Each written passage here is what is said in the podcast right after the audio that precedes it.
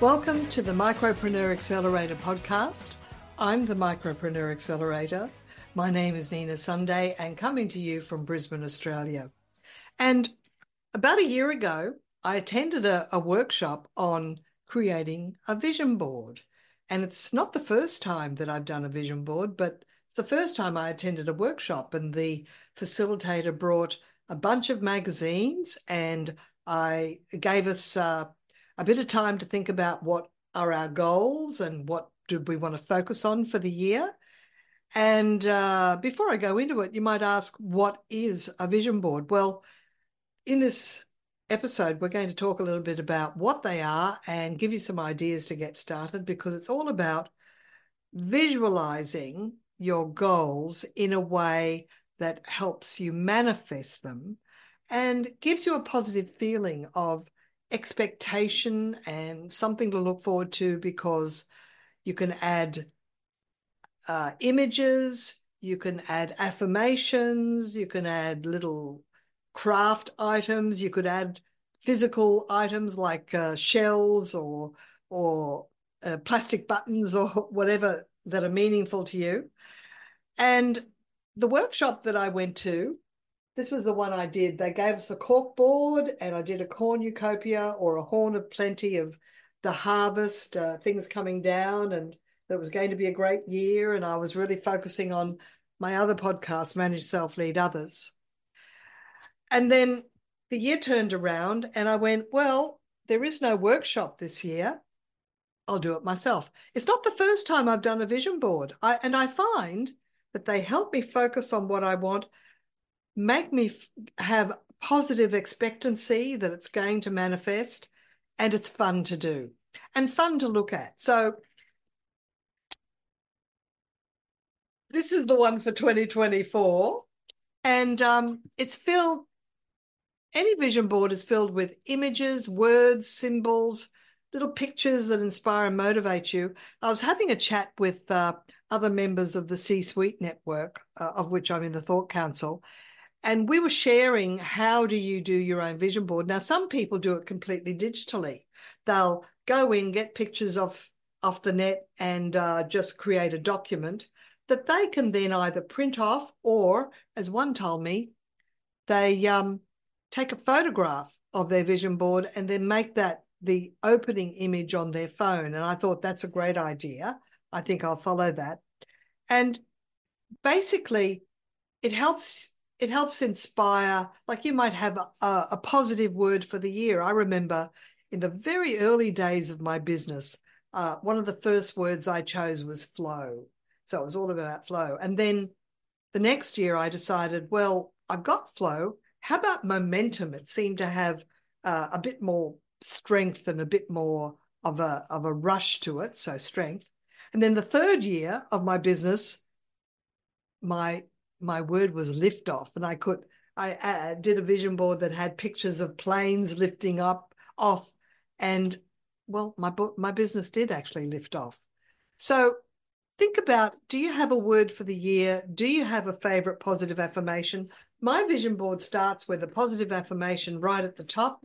I've got some uh, actual physical ribbon, and it's streaming down, and it's um, one thing is I one thing I always add is a picture of an award because I love winning awards and I do occasionally do that.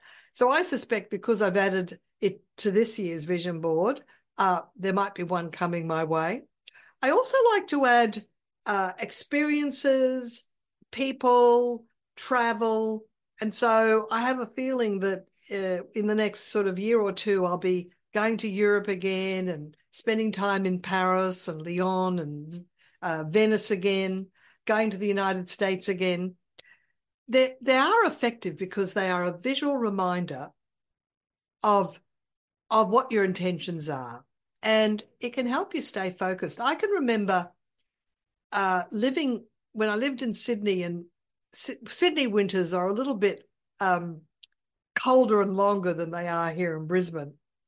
And I can remember when I would have to get up in the dark in order to leave home at 6 a.m., in order to get to a uh, uh, the location where I'd be doing some workplace training.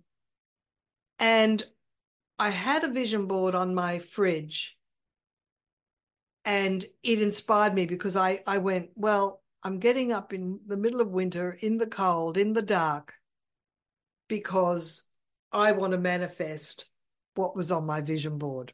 The other uh, another way to do it there's there's a thing called the bucket list where you just write a list of all the things you want to do before you kick the bucket. I, I didn't exactly do that. I just did a list of everything I wanted to buy. And I just did it as a little list because, look, uh, financial responsibility means just because you want something doesn't mean you go out and buy it. It's uh, a kind of a a quality of thrift and uh, and prudence that I've inherited as part, as my background. So I purchase things as it feels appropriate. But anyway, I created my wish list, and I just attacked it inside one of my cupboard doors, which I would see periodically. I would know it was there.